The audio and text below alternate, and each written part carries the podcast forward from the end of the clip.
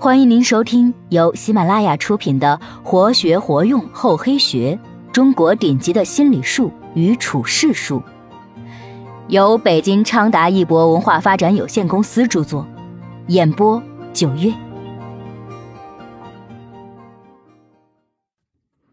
第一集：喜怒不外露，好恶不是人。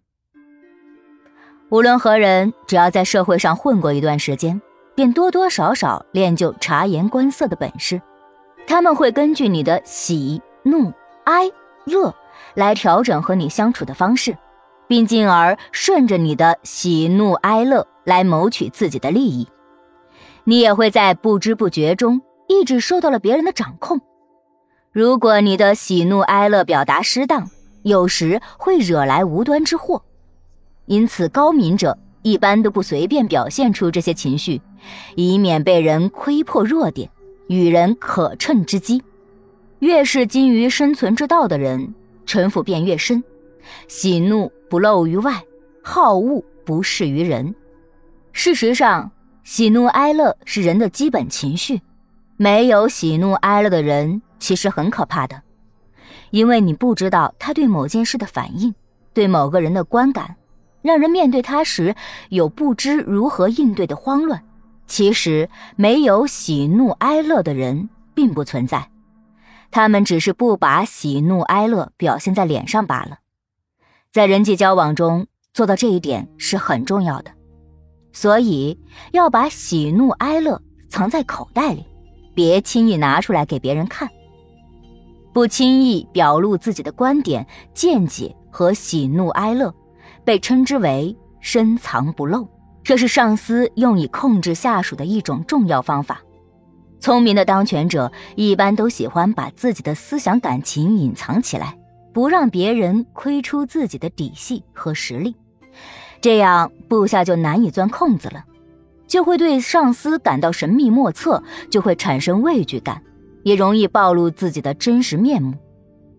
上司如同在暗处。下属如同在明处，控制起来就比较容易了。楚汉战争期间，刘邦屡次被项羽打败，兵困荥阳，处境危在旦夕。而正在这时，刘邦的属下韩信在北线却捷报频传，攻占了齐国。随着军事上的节节胜利，韩信的政治野心也逐渐膨胀了起来。他派人面见刘邦，要求封自己为假齐王。即代理齐王。刘邦一听便怒不可遏，对前来送信的信使大声斥责。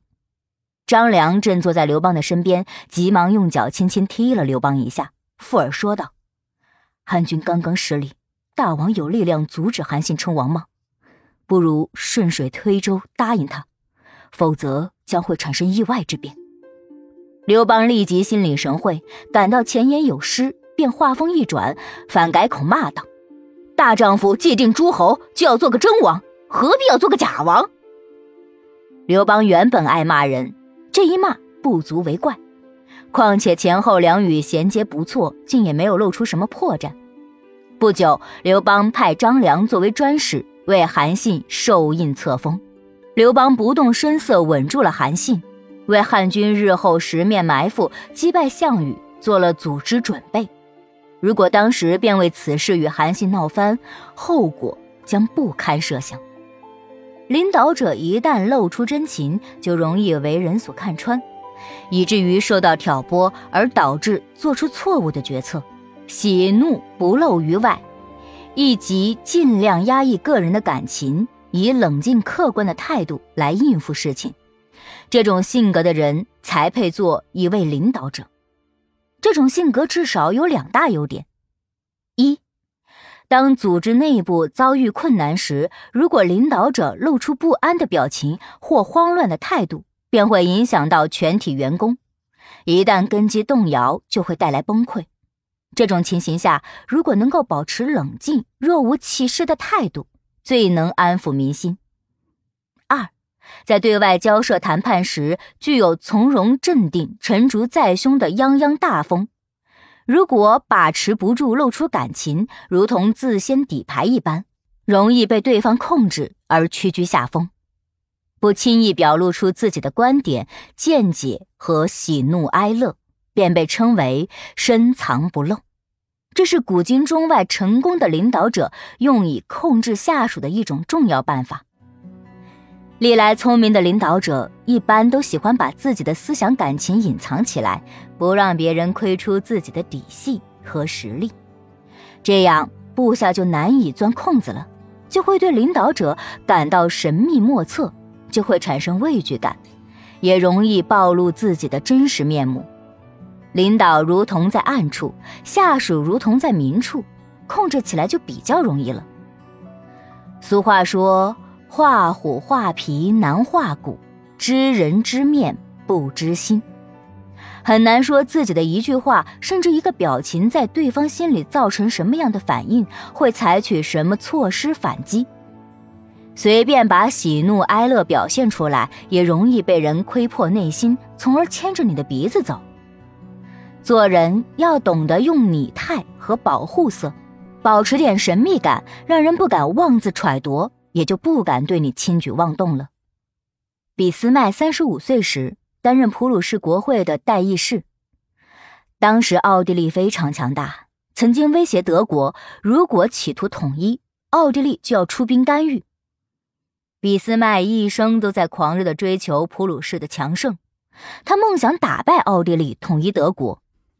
他曾经说过一句著名的话：“要解决这个时代最严重的问题，并不是依靠演说和决心，而是依赖铁和血。”但是令所有人惊异的是，这样一个好战分子居然在国会上主张和平，这并不是他的真实意图。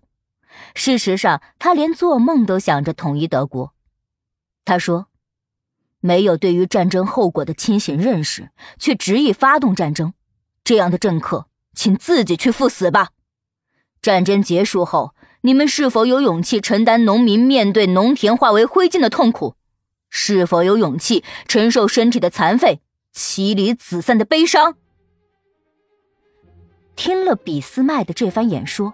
那些期待战争的议员迷惑了，最后因为俾斯麦的坚持，终于避免了战争。由于德国主张和平，奥地利很是满意，就一直没有进行阻挠。几个星期后，国王感谢俾斯麦为和平发言，委任他为内阁大臣。几年之后，俾斯麦成了普鲁士首相。这时，他对奥地利宣战，摧毁了原来的帝国，统一了德国。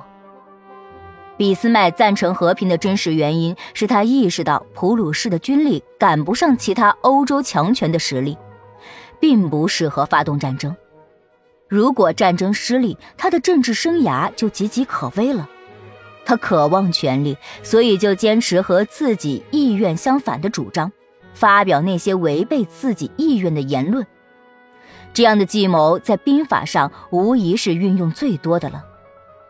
西汉名将李广有一次与匈奴骑兵相遇，匈奴有数以千计的骑兵，而李广只带了百余人马，一旦和匈奴冲撞，定会全军覆没。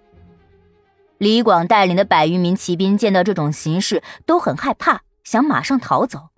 李广说：“我们距离大部队还有几十里地，如果现在这样逃跑的话，匈奴很容易追上来，把我们全部射杀。”现在我们停留不动，匈奴一定会以为我们是我方军队派来引诱他们的，所以一定不敢来攻击我们。于是李广命令部队继续前进，一直来到距离匈奴的营帐不足二里的地方才停下来。果然，匈奴以为李广是引他们出击的诱饵，纷纷撤回山上。李广又命令部下全部下马，并把马鞍解下。手下的骑士说。匈奴人数众多，距离我们又如此近，如果有什么紧急情况该怎么办呢？李广说：“匈奴们以为我们会逃走，如今我们解下马鞍，向他们表示我们没有逃走之意，以此来使他们坚信我们是大部队派出来的诱饵。这样一来，匈奴的军队果然不敢向他们进攻。后来，匈奴军中有个骑白马的将领出来巡视监护他的军队。”李广飞身上马，率领手下十几人冲上去，射死了此人，使匈奴人大为惶恐。匈奴坚持到了半夜，看李广仍无退兵之意，就疑心汉军军队埋伏在附近，会趁着夜色偷袭他们，便悄然退兵离去了。真假莫辨，以假乱真，真又似假，假便通真。当对手眼中的你已经达到了如此境界，他又怎么敢轻易进攻你呢？如果想战胜对手，就要不断改变行事方式，尤其在对手对你的情况比较熟悉的时候，改变自己的习惯，让他无法预测到你下一步的行动，就会让他方寸大乱，失掉信心。这时便可以趁机将其击垮。如果不知道变通，只是一味的使用老方法。在对手的实力不下降的情况下，那等于是继续自寻败路，不可能有奇迹出现。本集播讲完毕，感谢您的收听，我们下集再见。